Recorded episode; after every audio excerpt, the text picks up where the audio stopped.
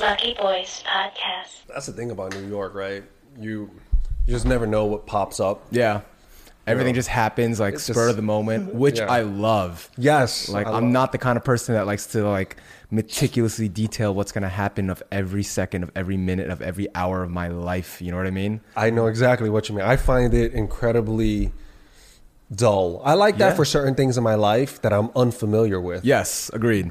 But I love things that are spontaneous, especially spontaneously fun because there's no expectations. Exactly. And Right. you're tr- especially when it's something that you've never done before, spontaneous, and it's just like how many opportunities do we ever get for first time experiences anymore? That's you know what I mean? It's so rare as you as you as you age, it's like everything becomes borderline monotonous. How often do you get to try first things, first first time experiences at at our age? At our age, I make it sound like we're old, but you know what I'm saying, right? Well, it gets few and far between when you, I guess, when you get older, it dep- depending on what kind of food you work in, right? Yeah, agree. Yeah, that's Agree. true. But there's there's a beauty to fluidity.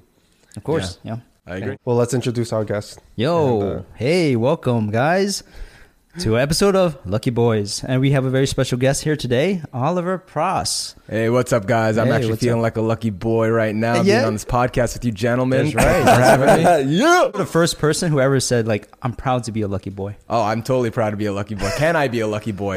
Yes, of course. Well, you are for the next few hours that Yeah. we're here. Let's Yeah. do it. So for the next few hours. I'm a lucky boy. What up? What up? All right, so we're talking. Actually, you and Norm knew each other back in the day.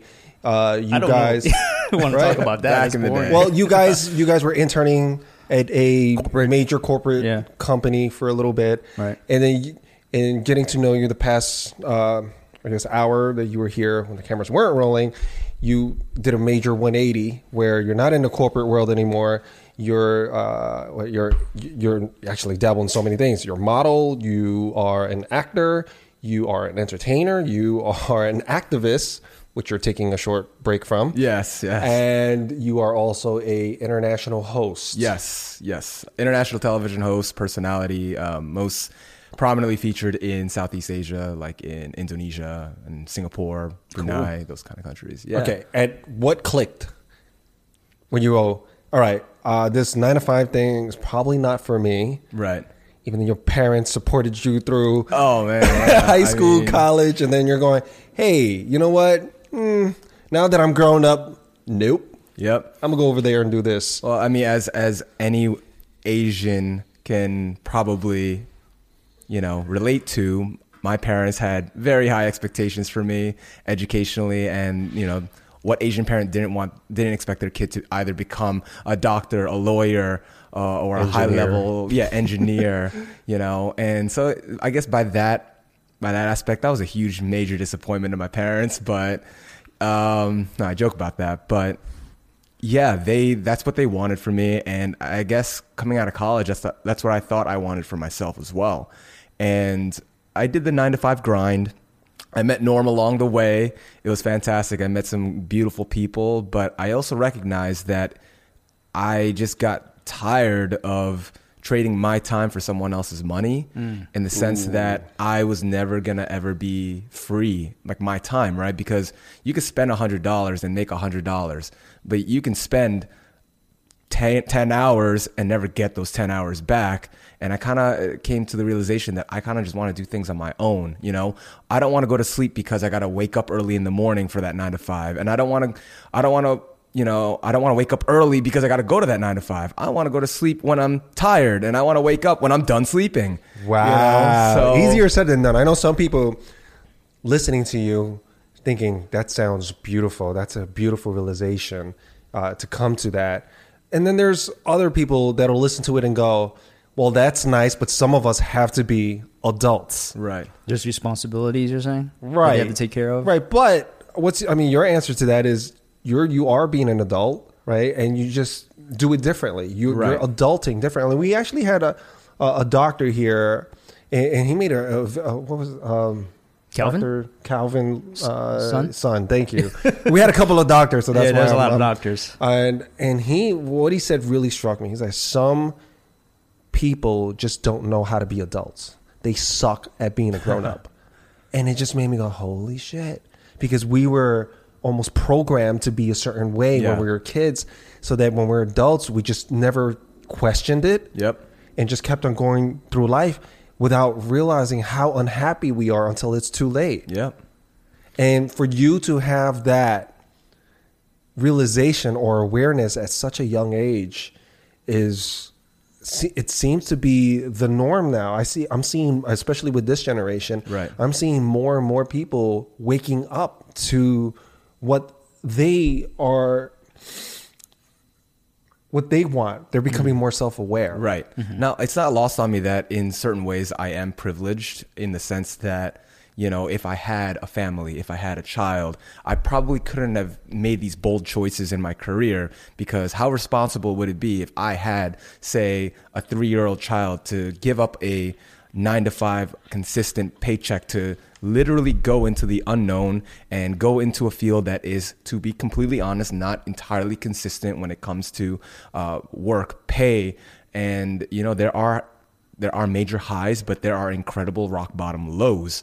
How responsible would it be for me if I were a parent, or if I were a husband, if I had other responsibilities to other people, or if I had parents that were elderly that I had to, you know, I was a sole Support. provi- provider? That would not be responsible. So, in that sense, I recognize that I am privileged and I, you know, am grateful for that. And I recognize that. And I more or less took advantage of my, you know, what I had on my, you know, everyone is given a different, you know, playing, playing hand, right? That was the, those are the cards I was dealt and I took advantage of them. And that's not to say that my life has been uh, roses and daisies. You know, like like I mentioned, the rock bottoms were complete, complete rock bottoms where I wept, cried, and hmm. questioned both my plane of existence and why the heck am I doing what I'm doing? You know, is it sustainable? Am I happy? Am I inspiring people? Because those are the questions I ask myself almost daily.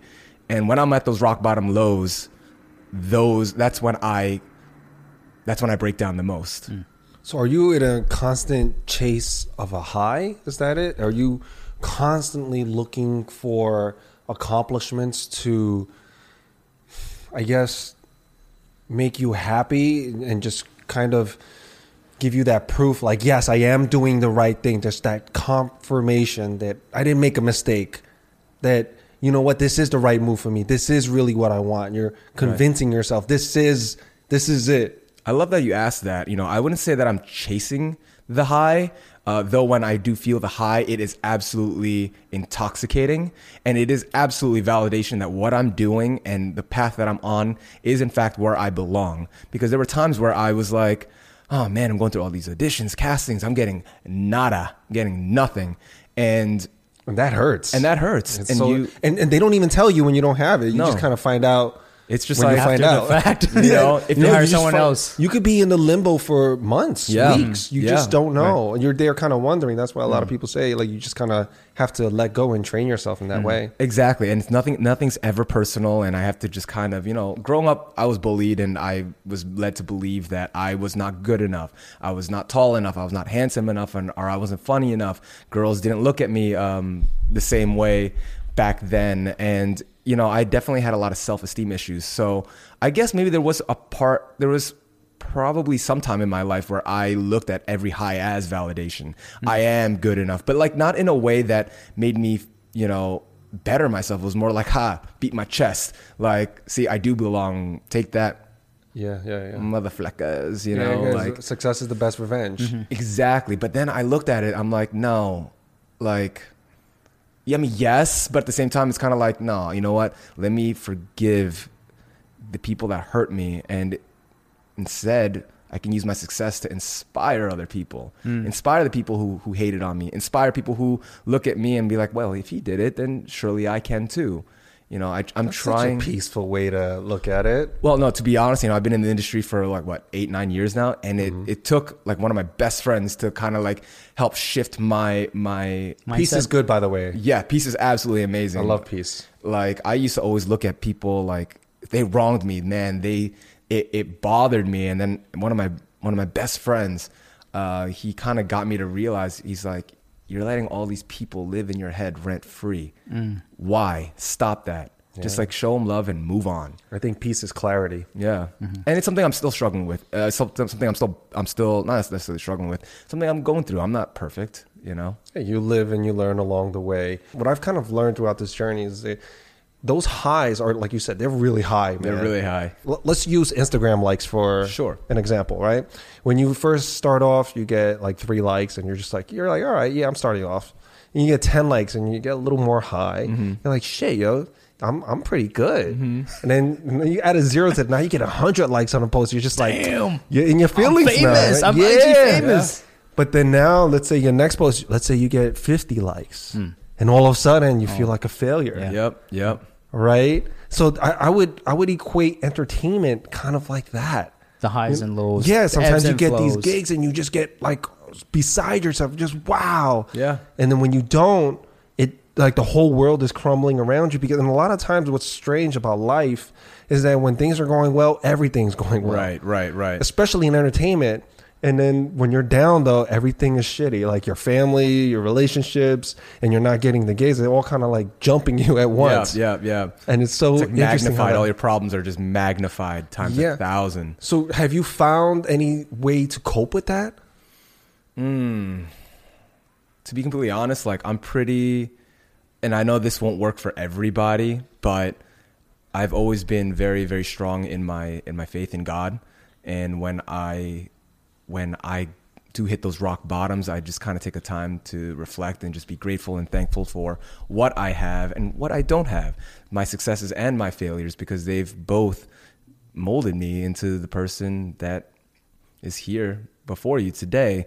So I find, again, this is just me being more, just setting positive vibes out into the world and within yourself. Um, I personally pray.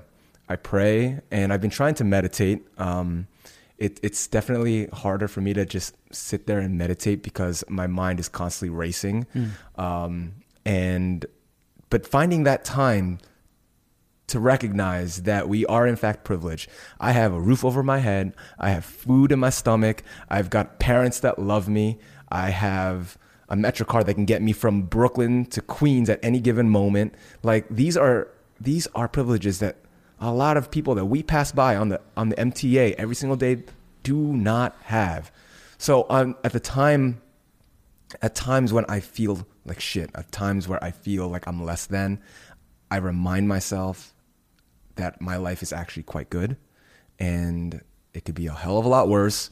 And I just give thanks to God. That's beautiful. Yeah. I, I think that's great for your own mental health. Yeah. Uh, I know counting your blessings can be very challenging Yes. at, at those rock bottoms because you tend to do the opposite. Yes, right? yeah. It's just natural. I think we all do.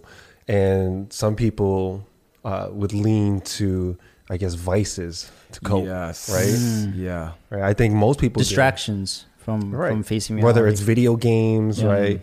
Or um, sex, Or right? alcohol Like- or, yeah, gambling. or, gambling. Yeah. Yeah, so they'll they'll do a lot of those things or drugs, Drugs. Yeah. Right? And one. then they may have just bought themselves a one way ticket to hell, right? Where they or they're just digging a hole that's deeper and deeper for themselves, and Right.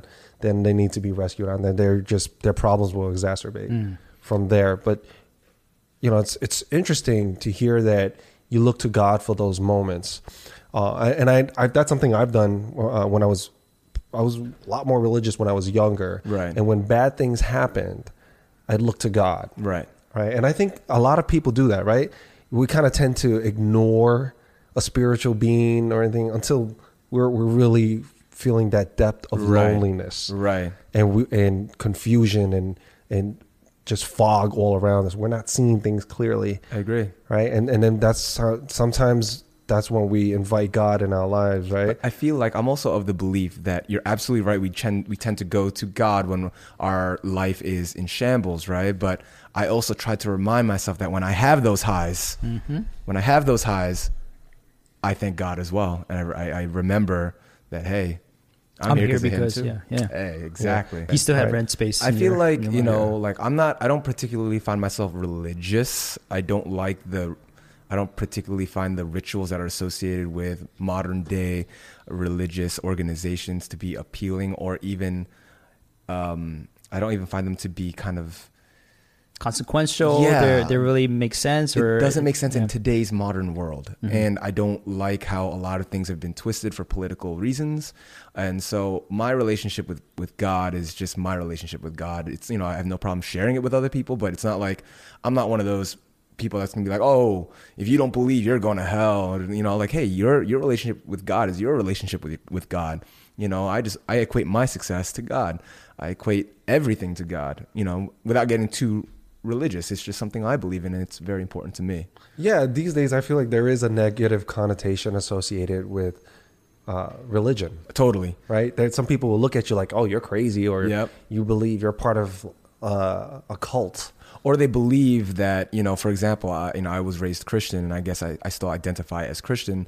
And when people find that out, some people, not all, some people assume that I'm against gay marriage or that I'm against, uh, or I'm, an, I'm, I'm anti-abortion, you know, and that couldn't be further from the truth, you know, like I wish people wouldn't just jump to conclusions and assume that, you know, just because that's that's what I follow, that that that is what I believe. You know what I mean? Like these these political agendas, these these things that are going on in the world. And yes, a lot of people uh, have politicized religion and faith, uh, and I understand why people assume that I believe in those things because I happen to be a Christian, but it makes me sad and it also makes me angry, and that's another reason why that I don't particularly find myself religious because you know I just have I know what I believe in, and that's what I believe in, and I will never impart my I will never force my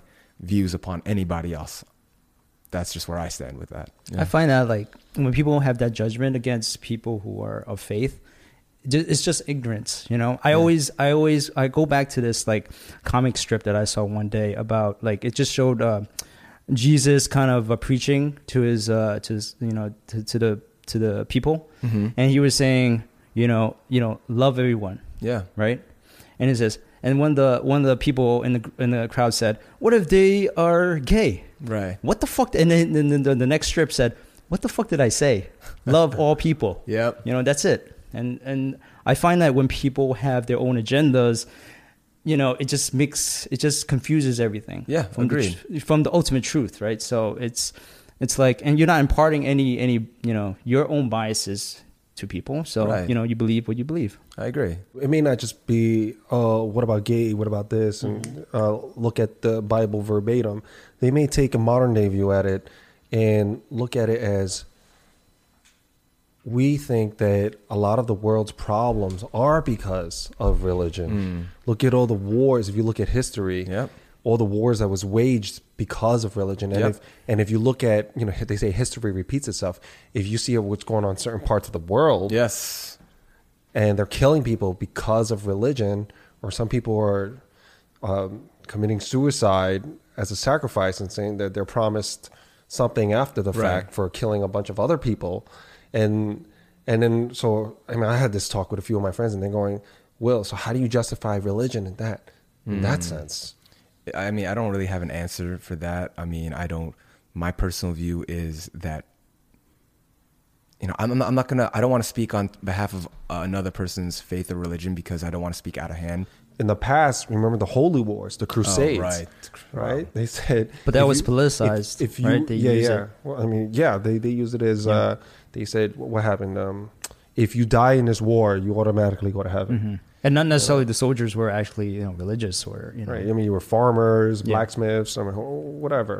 Uh, I mean, some were children, Mhm. right, or, or barely adults. And I mean, you just look at the history of it, and and I guess, um, you know, without going too deep in the weeds here, but some people are just looking at that, the history of it, and then they're looking about what's going on this current day and age, and going, you know, why are we all killing ourselves over this? Yeah. why why can't we just learn to respect each other and so with my friends and i'm religious right i believe that there's god i believe that there's a higher power right and and uh, i, I don't use it to try to manipulate anyone to doing something Or justify whatever Or- actions you're doing.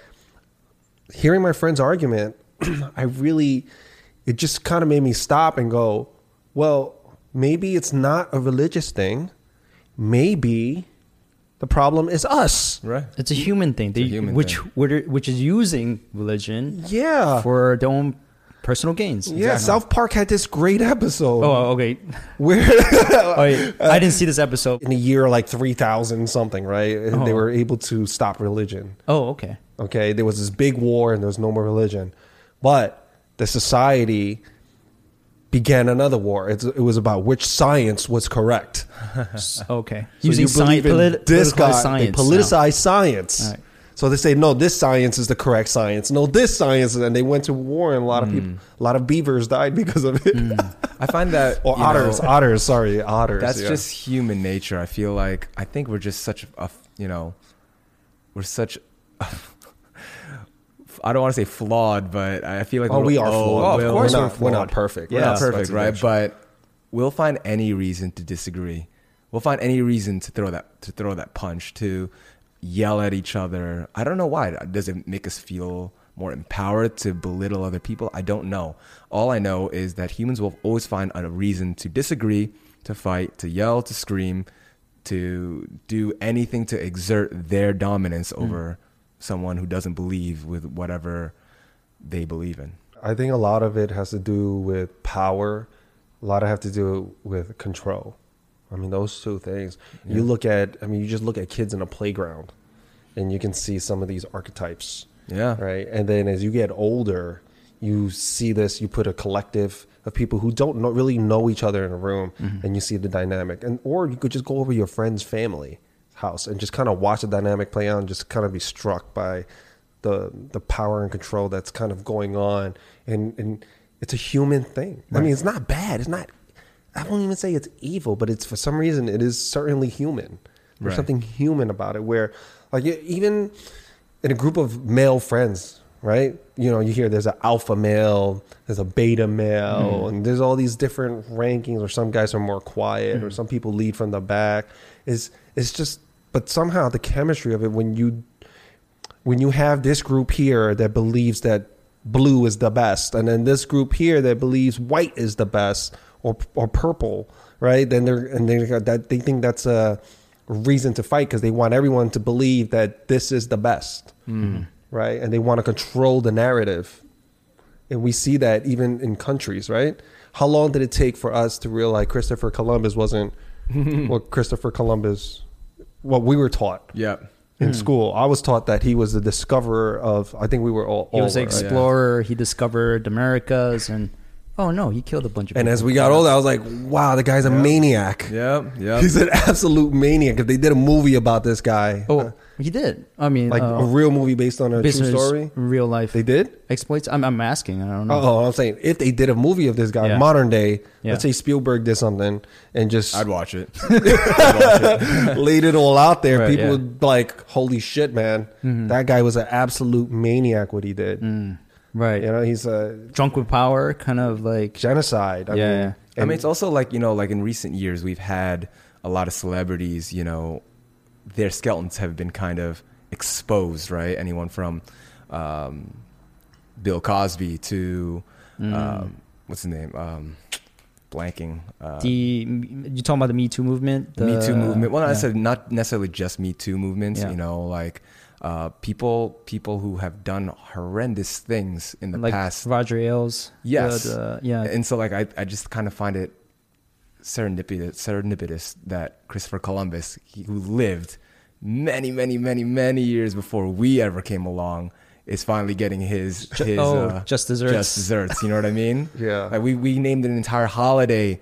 We celebrated uh, how many days off did we have from school growing up because of this guy? And we, Mm-hmm. as kids, we're like, oh, thank God, Christopher Columbus Day. We have a day off from Mm-hmm. school. And and now as as educated adults, we're like, wow, what a jerk. Yeah. You know. Wow. And it's uh, indigenous Indigenous Peoples Day now. Thank you very much. Thank Yeah. you. So did they officially change that on the calendar? Well, whether they did or I think did it's still not, Columbus that's how Day, I, and I think there's still how I will statues of acknowledge him around. Yeah, I think I go to this Italian like senior center that Mm-hmm. uh, uh, they have a gym, and they do celebrate hardcore Columbus Day. You know, Yeah. they put the benches out and everything like that. I feel weird because you know, just knowing, just because as an adult and an educated adult, and they kind of know the history. Yeah. It's I don't want to disrespect the Italians, but you know, I would say in that in that instance, it's more uh, time and place. Don't say anything. You gotta pick your battles. There, You gotta pick your pick your battles battles. wisely. that's true. That's wise. yeah, that no, that's very true, very true. You don't want to go there, start preaching to the wrong people. Exactly. But he's at a senior center. I mean, that's pretty fucked up. I'm, I'm still not gonna under, I don't I underestimate mean, see, anybody. no, no, what I'm what I'm saying is like seniors, Mm-hmm. but just they just grew up in a different time. They have a different set of rules. right, Right. And I don't really blame them for it because at that time, I mean, think about it, you were taught for 80 years of your life. Let's just say 80 years, okay? Right. But you're, even like at our age, let's say the last 10 years of, of our life, we were taught something. So we become pretty religious about it, right? Mm-hmm. And our thoughts and our beliefs about a certain thing. And then and then we're really personal. It's part of our identity, something we identify with and we're proud of. And then all of a sudden somebody comes in and spoils it for us with the truth. right, right, right. Or we might not be mm. happy with the truth. We might mm-hmm. not want to admit to the truth and say fuck all that. Like the Matrix, yeah. You you don't want to be. Yeah. You want to be give me the blue pill, man. Yeah, you want to be eating that steak and drinking wine and looking at that pretty redhead. Yeah. Uh, woman. Speaking of which, that's a great segue. If you you had a chance to like I guess know the truth truth, would you want to? Or would you want to stay ignorant and happy? I would want to know the truth. I I probably deep down knowing the consequences of knowing the truth and being blissfully unaware. I would want to know the truth. I mean, yeah, Let's just say, for example, right? You're mm-hmm. talking about Columbus Day, Right. You know, you, we were actually brainwashed since we were kids because of the holidays and everything like that, and until we actually realized, like, do you know, Columbus wasn't the savior, Mm-hmm. you know, and did it destroy everything in your life? I mean, to find out. It didn't destroy my perception because I was never connected to Columbus, maybe in the way that many Italian uh, Italian uh, Italians would feel. You know, and I'm not trying to take away. Um, I'm not trying to take away how they feel or disregard how they feel. I just always looked at it as a day off from school growing up, Mm-hmm. and you know now that now that, that that doesn't affect me anymore it's kind of like i'm reading i'm reading the you know i'm reading and and watching and and being you know my eyes are open about the truth about what happened it's kind of like it's hard to justify that you know if i could take back all those free school those days off uh, i would you know if I knew the truth as a kid, I mean, not that it would have made a difference because I was a kid and all. I, I would have taken a, a day off from school over almost anything, you know. But yeah, I think going back to the question, I, I'd I'd want to know the truth, Truth, even even if, if the consequences were were that it made things slightly more uncomfortable in my life. Do you feel that there's a higher power? For example, we're in school, there's a higher power, right? The education system, the textbooks, whoever wrote that Right. in about it, the teachers that are teaching the program, right? The principal and the, the board that approved it. Uh, so there's gatekeepers involved. Now, do you think there's something, a version of that as adults in society that's protecting us from a layer of truth so that we think we're living in a truth, in a reality, but we're actually just in some and I'm not saying like simulation theory, but what I am saying is like we're we're living in somebody else's program mm. that they said this is the way it is. This is their story that they're telling us. Right. But what if there's more to Earth? What if there's more to society than what we than what meets the eye? Ooh, I, I don't really know how to answer that question because it's so layered, and yeah, I, I don't want to, you know, I don't want to, I don't want to get into too much conspiracy theories. Uh, territory. Not conspiracy theory. I'm I'm going. Do you think that there's a layer of control? There's a layer of Oh, yeah, gatekeeping. definitely. Oh, yeah, that's why I'm, I'm not getting into. Like, do you think there's lizards that? no, no, no, no. I mean, to use your example as, as like you know how we were educated growing up, right? Everything ha- there there are gatekeepers. What we learn in our textbooks, uh, or what we're our what our school is meant to teach our children, right? Think about it. The movement to even you know like a lot of African American history, for example, was erased or not even taught. Asian American history. Mm-hmm. Completely. Completely, I never learned a, a, a speck of it.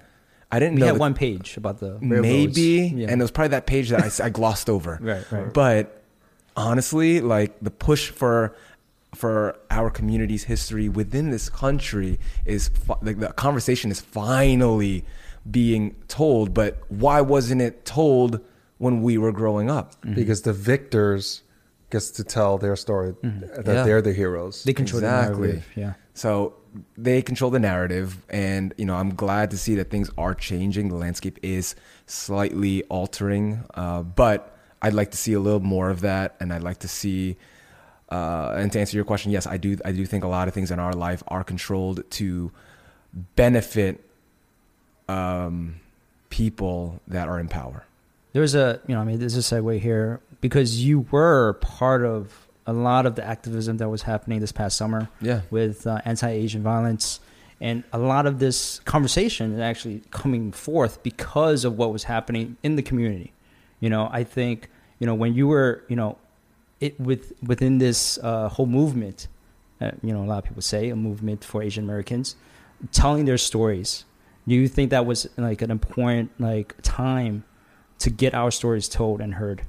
I think it was. It's absolutely important. I think it's a little bit later than I would have liked, but and I also think it, it saddens me that it had to take multiple tragedies, uh, that one in Atlanta specifically, for people to come together and listen to our stories. For even us as a community to gather uh, and console each other and listen to each other and talk to each other.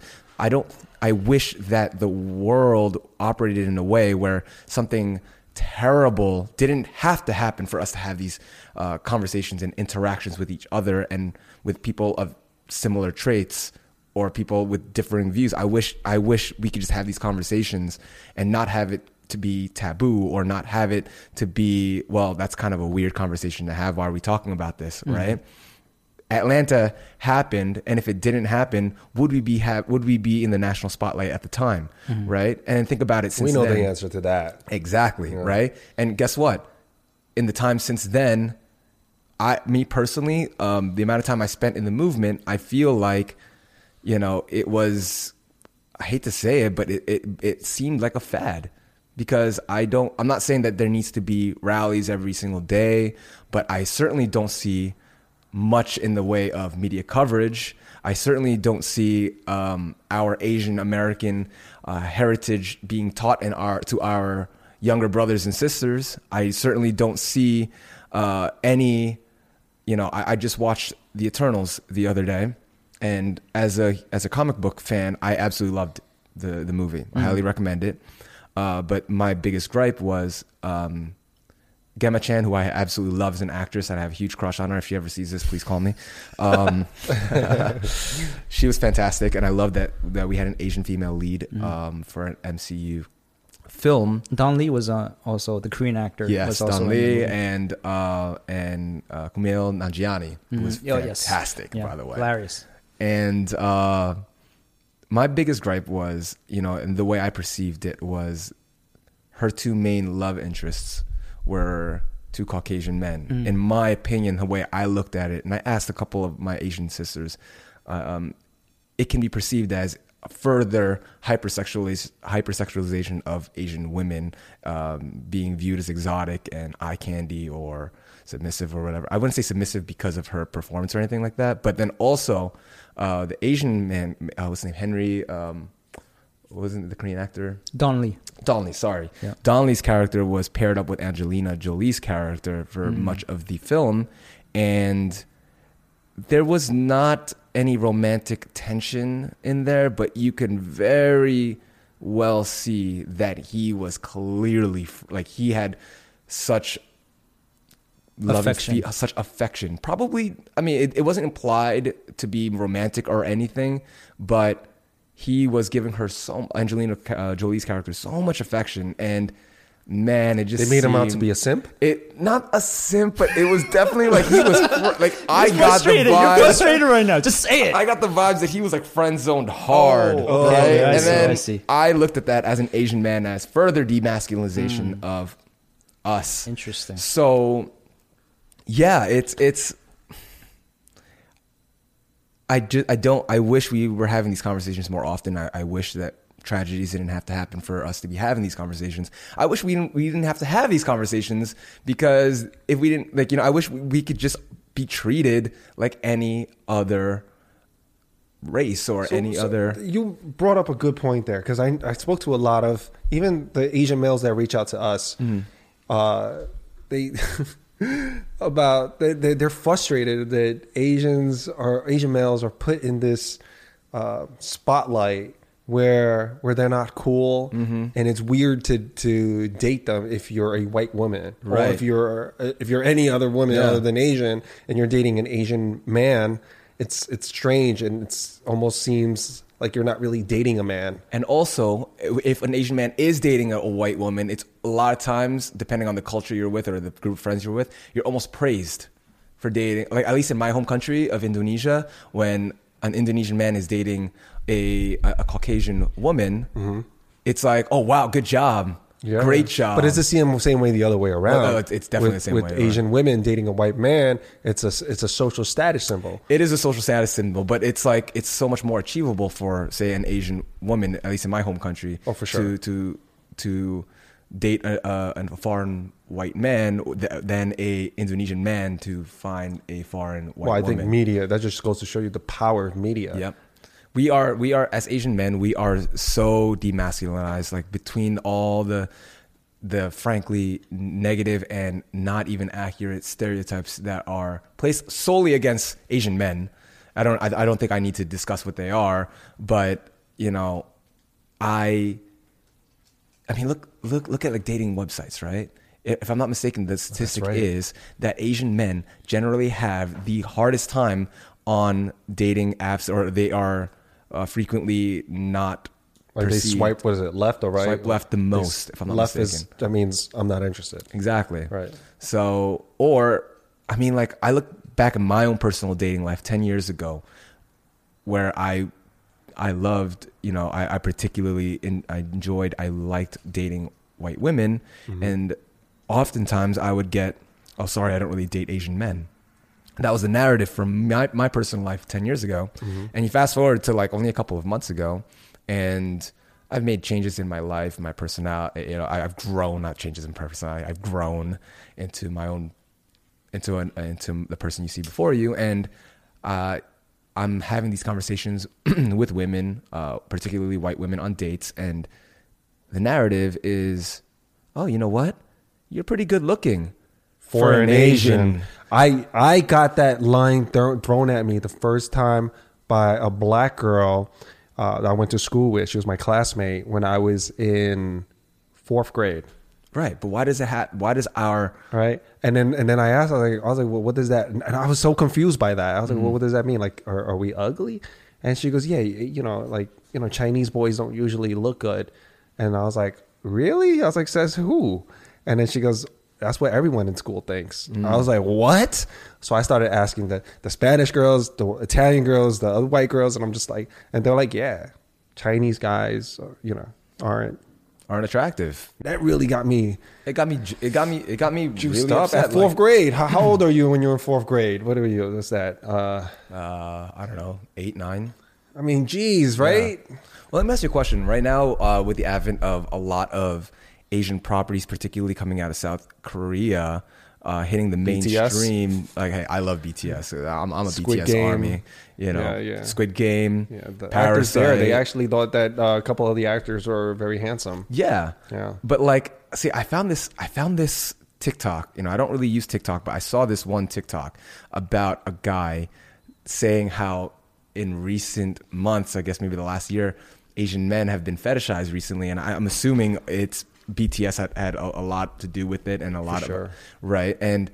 By the younger, I think it's a younger female Younger generation. female generation. The older ones already kind of made up their mind. Yeah, but I they still develop their I taste still, buds. I still, and maybe I'm, maybe I am the, maybe I am the exception. But I've even found in my dating life that uh, Caucasian women are starting to look at me much differently, even uh, women that are my age as well. But this TikTok video that I saw was a, an Asian guy talking about like oh for the first time ever asian men are being fetishized and you know and then he was making points that that you know, well, other people are saying you shouldn't fetishize. Like Asian, other Asian men are saying, don't fetishize us in the same way like you shouldn't fetishize our Asian sisters. But this guy is saying, well, whoa, whoa, whoa, wait a minute. Pump this is the brakes on first. that one. This is the first time we're being fetishized ever. Yeah. Let us have this. Yeah, man. Like, And I looked at that and I'm kind of like, I get it because, you know, like I don't like it when our sisters are fetishized, right? Mm-hmm. And, you know, we shouldn't have a double standard. We really shouldn't. Mm-hmm. But at the same time, I grew up in a society where I was never perceived as Here- attractive. Let's level the playing no, no, field. No, no, no, no. That's, that's not. You make a great and valid point. See, it's the double standard thing. It's it's a little different when it comes to Asian males and Asian females. Like you said, Mm-hmm. Most Asian males growing up were told that they were not attractive, even if they are attractive. Let's just Yeah. say they're very proportioned. Let's say they have they have a good height, symmetry, or you their, know. their symmetry. They have good style, whatever, whatever. If they're built, they're strong. They they'll still get overlooked, Mm-hmm. right? Uh, the Fong Brothers was here, and he was like saying like if you're not like a like to some people like I guess the point he was making was like if the you could be like an Asian nine, but that's the same thing as a white five, Yep. Right? So it was We're always at a disadvantage. yeah, so for the first time, to the point you're making, that Asian men are actually being looked as of higher value Yeah. in a dating type of setting or sexualized. And any man, white, black, Asian, Hispanic, whatever, right? I think we don't get just speaking as a man forget about the color Right. of in my features we don't get compliments hurled at us normally. Men do not get compli- uh, uh, complimented on a regular basis. It's actually very rare. A lot of men and the men listening and for the women i'll, I'll give you a little little secret if you don't know yet. Men if you compliment them they'll remember that shit forever. Yes. Yes. forever. Remember Like the if you time give them, we were in Vegas. like seriously, there, there's a couple of girls that I received compliments from in the past. I that just like tattooed in my brain. Yeah, yeah. It's like wow, you really thought. So it, it's also Yeah. like the reason why it is tattooed in our brains is because we grew up feeling so um, Overlooked. overlooked, and be, we were literally not necessarily taught, but the way the actions of other people have ingrained in us that we are not attractive. Yeah. and it doesn't doesn't help with the media representation during that time, right? So going back to that TikToker who's like, "Well, wait, pump the brakes. I'm loving this. Yo, keep the fetishiza- fetishization, uh, the, the hypersexualization of Asian men because this is the first time we're experiencing it." Now, I just wanted to get your guys' thoughts on it because, like, I'm after your explanation, I'm actually in I'm inclined to agree with you now that I'm on board with the hey, bring it on, bring it on because for the first time ever, I'm I'm considered attractive in the eyes of the mainstream.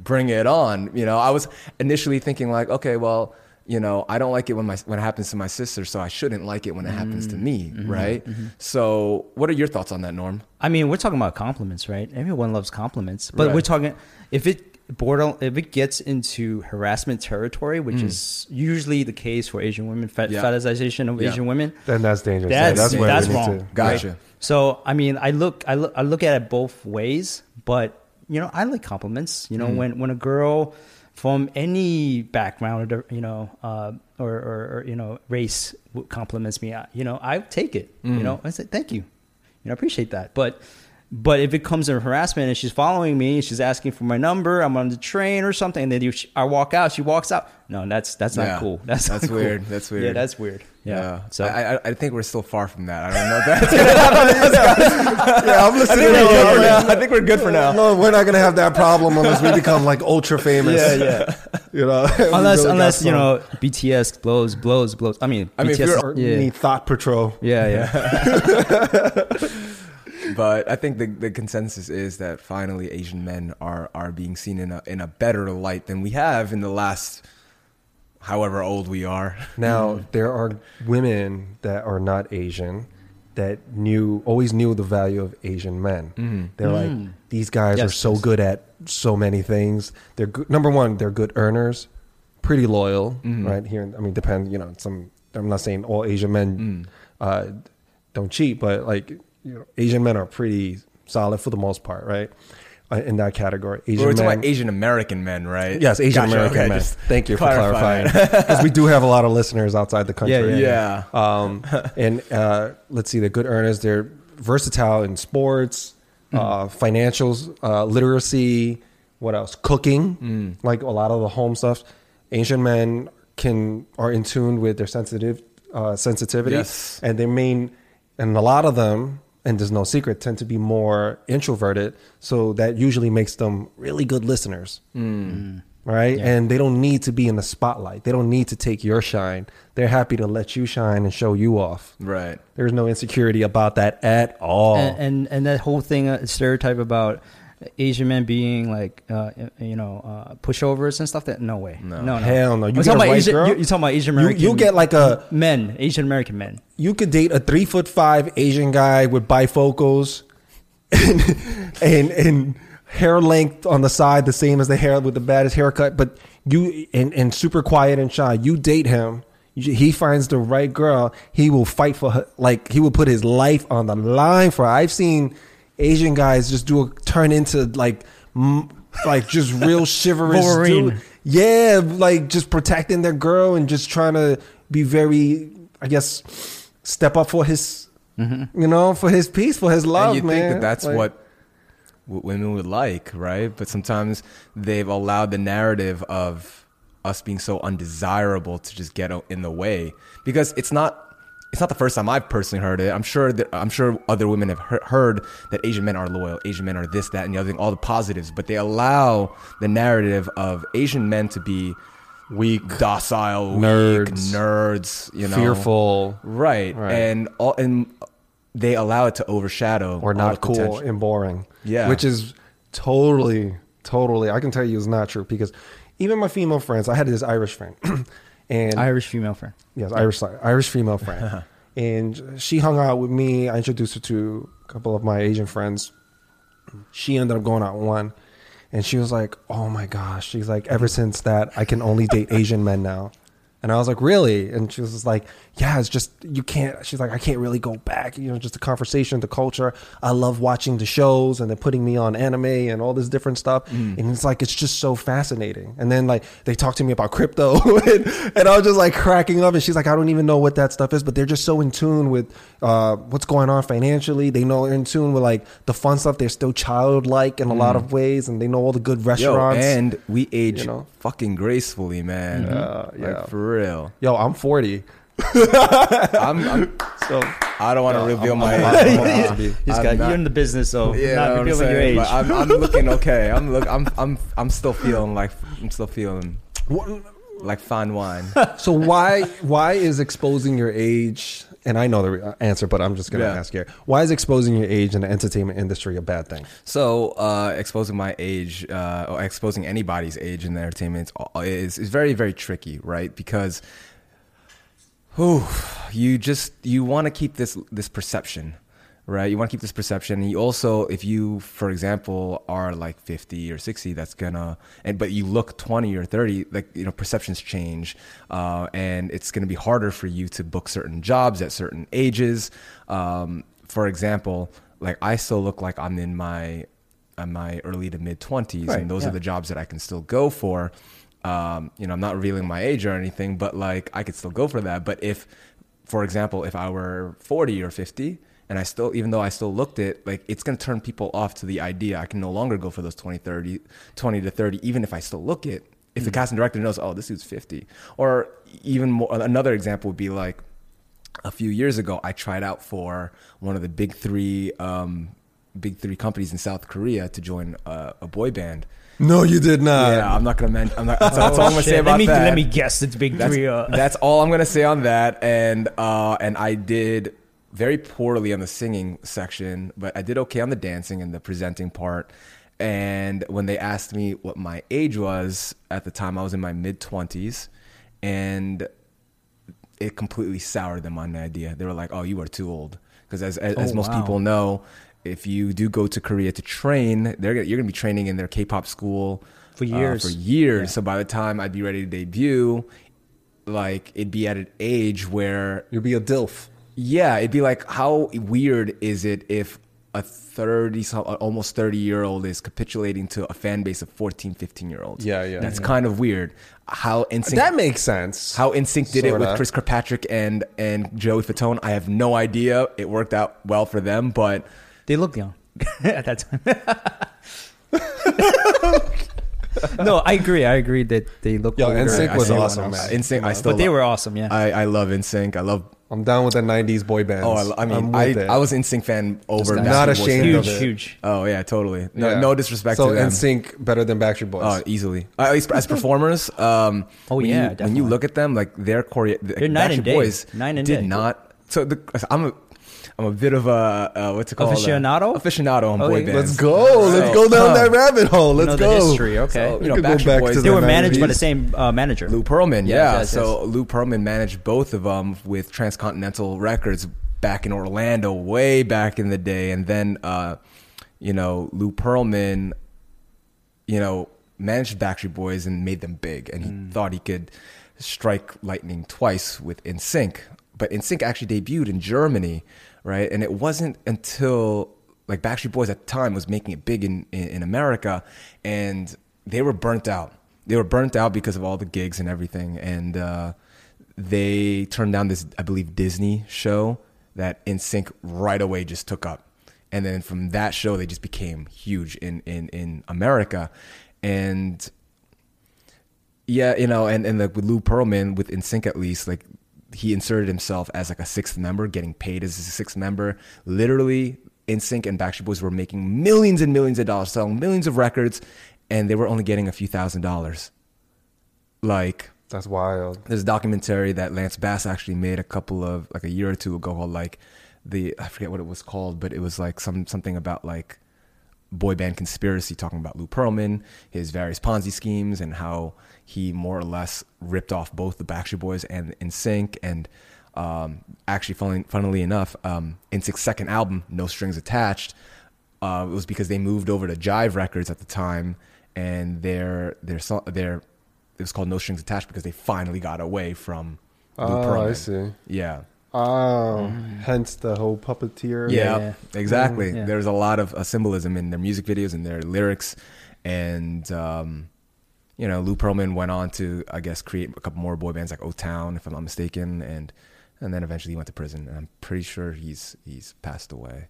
Whoa, I'm not man. mistaken. But if if he swindled that much money away from all these boy bands, I mean, he must have been in the nine figure Oh, range. not just boy bands, because his original company, um, his original company before he got into boy bands was like I don't remember exactly what it was, but like I think he would sell investors on the idea of like some aviation thing, but it was it turned out to be a Ponzi scheme. Mm. There was nothing. There was nothing uh, for these would be investors who were coming in at at the lower level to So he was funneling the money from the investors to, to earlier investors. To to fund the boy bands. I, I- I don't know if it was to fund the boy bands. Yeah. I, I don't- I don't I don't actually remember, but it was to fund the the Ponzi scheme. But as everyone knows, it's not sustainable. Isn't there some sort of K-pop conspiracy as well?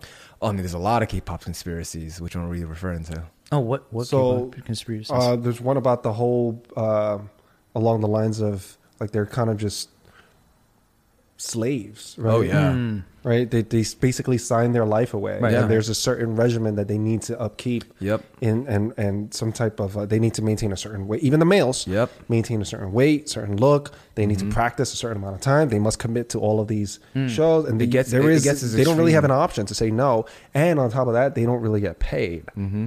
like what they're really owed. They're really getting the short end of the stick, and the and the argument on the other side is that well, we groomed you.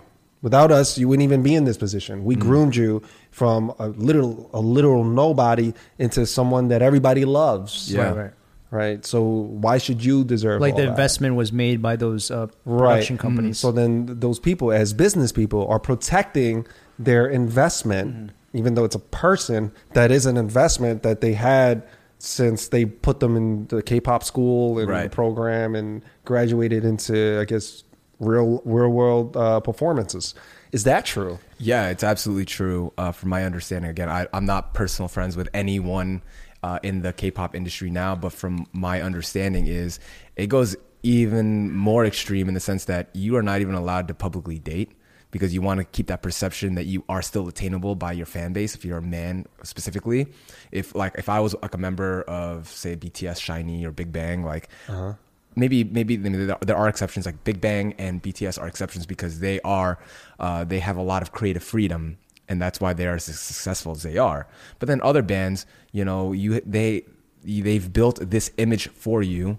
You cannot, you know, like with your fan base, K-pop fan bases, as you know, are really intense you can't break that perception. So like I understand not everyone, but there are companies that don't allow you to publicly date people.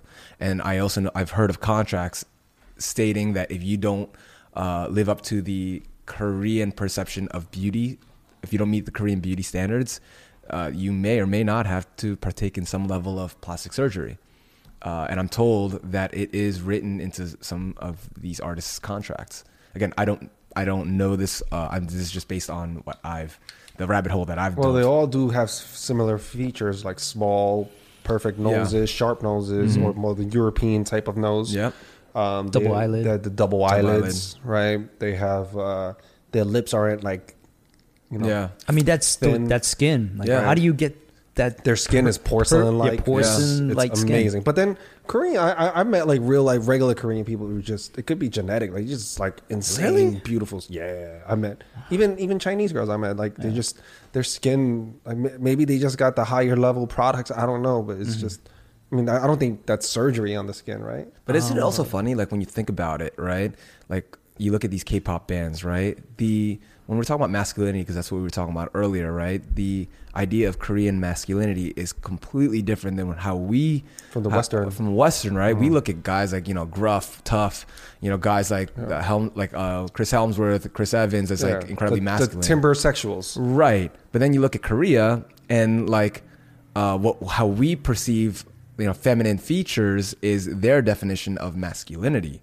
Right. Right. Or beauty in general. Or beauty in general, and That's very true. it's fascinating. I have a colleague of mine, he's a white guy, Mm. and he's just like, I, I grew. This was when I had my long hair. For those who've been watching Lucky Boys long enough, they know that when I had long hair, Uh-huh. they were just like, "Oh, will," and I look nothing like a boy band guy, but you know, right away That's they just- debatable.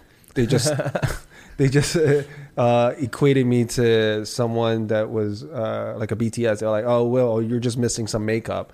And I was like, "What?" I was like, "You saying I look like yeah? Would you, you grow your hair any longer? You look like a girl like those BTS?"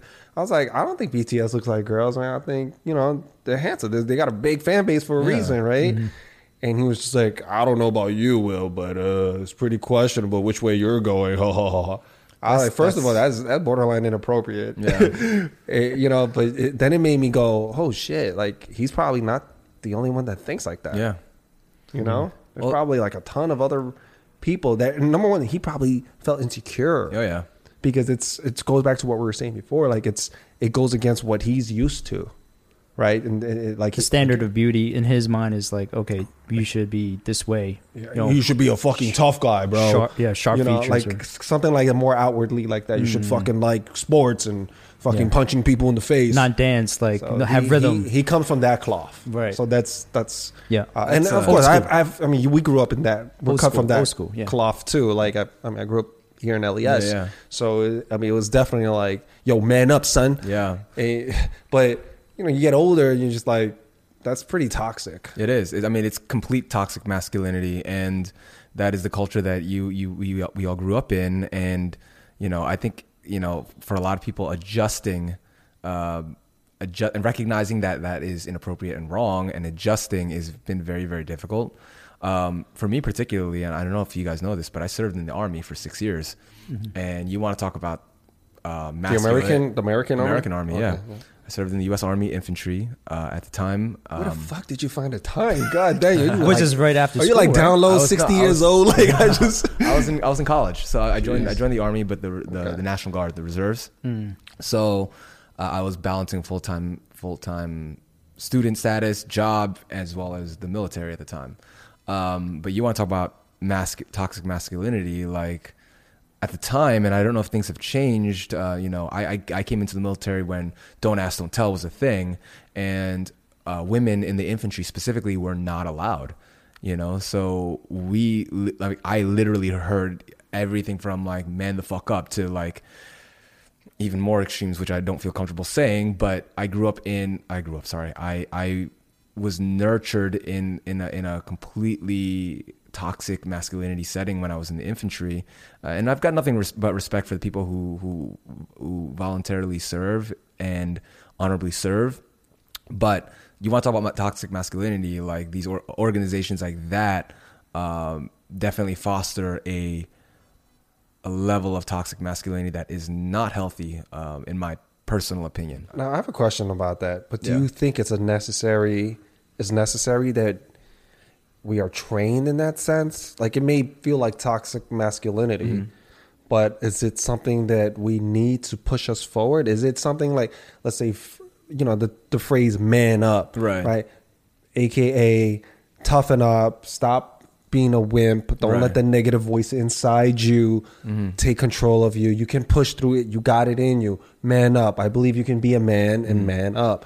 Do it. Do you think something for like the army where you're potentially training to protect your country, like it's necessary? Ooh, that's that's a that's a pretty difficult question to answer. Um, me presently, i i believe you know at the time maybe I would have said at the time when I was in my early twenties uh, in the military I would have been like oh of course it's necessary like how you know this it's a at the end of the day it was like a giant big boys club like that's just how we talked and like how dare you tell me that what I'm doing or what I'm saying is wrong? But like as I've aged and um, you know as as I've grown, as I've gained some wisdom, I think there are definitely healthier alternatives of of um, you know vocabulary that could be used, or even just rhetoric that is spewed. Because I can admit that when I left the military, I took a lot of that toxic masculinity with with me to the world, to the working world, and it did not serve me uh, in the best ways. I, I, I have conflict with so many people. Even if I didn't mean it, I would say things like "man up" or "don't be." Insert word that hasn't uh, aged very well, and I had to learn uh, through harsh conversations with friends and strangers alike that that is inappropriate. That is wrong.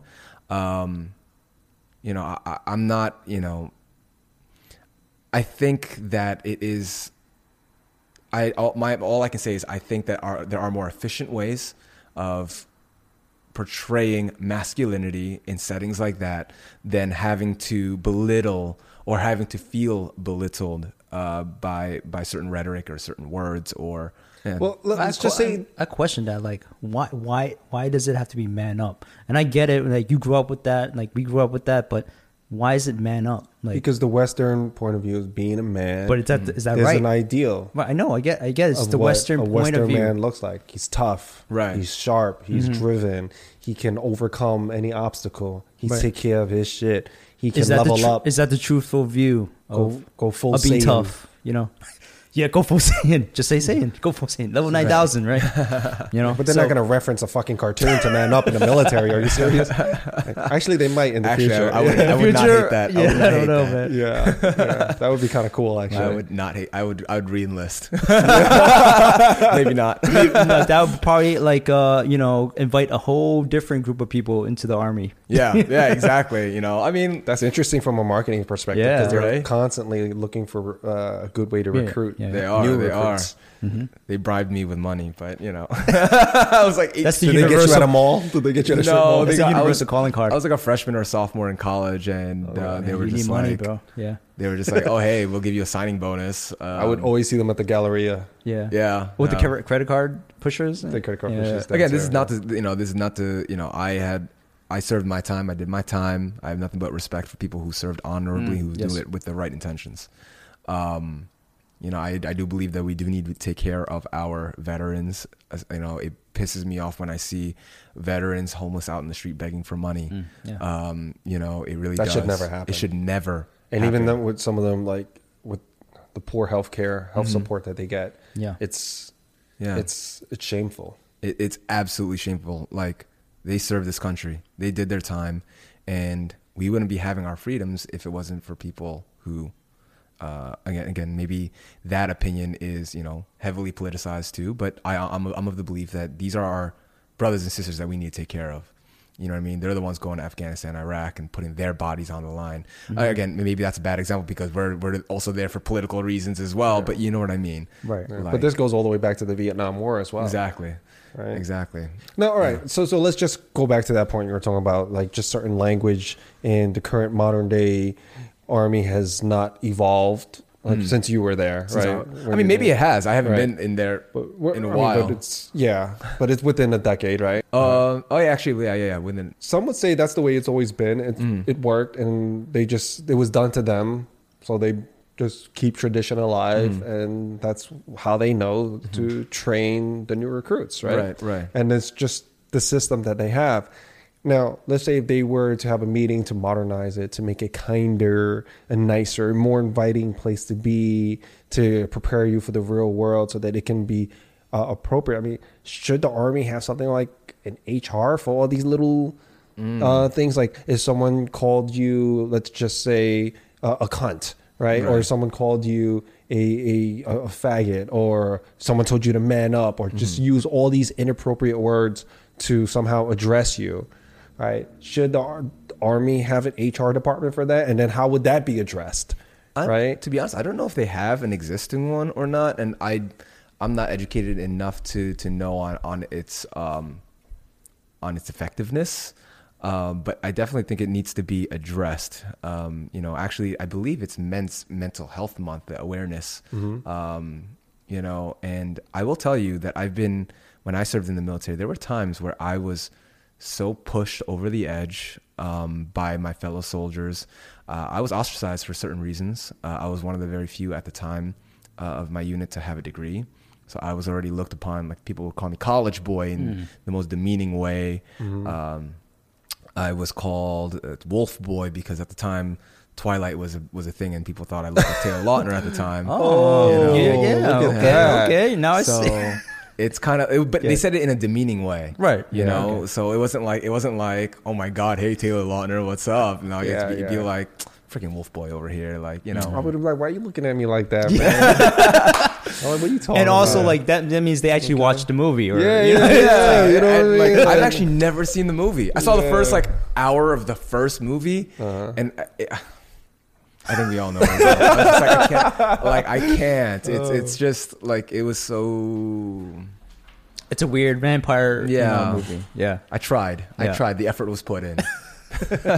So yeah, so you were, you know, you kind of you you said you were discriminated against, um, and and then you kind of were ostracized. Like, Yeah. how did you handle that So I, to in a be very toxic environment? Like, I kind of just, you know, I kind of just put my head down and I try to, I try to just stay, stay quiet. You know, I kind of was just, you know, at the time I remember thinking to myself, oh, these uneducated uh, like jerks. You know, like I don't need this. My contract's almost over.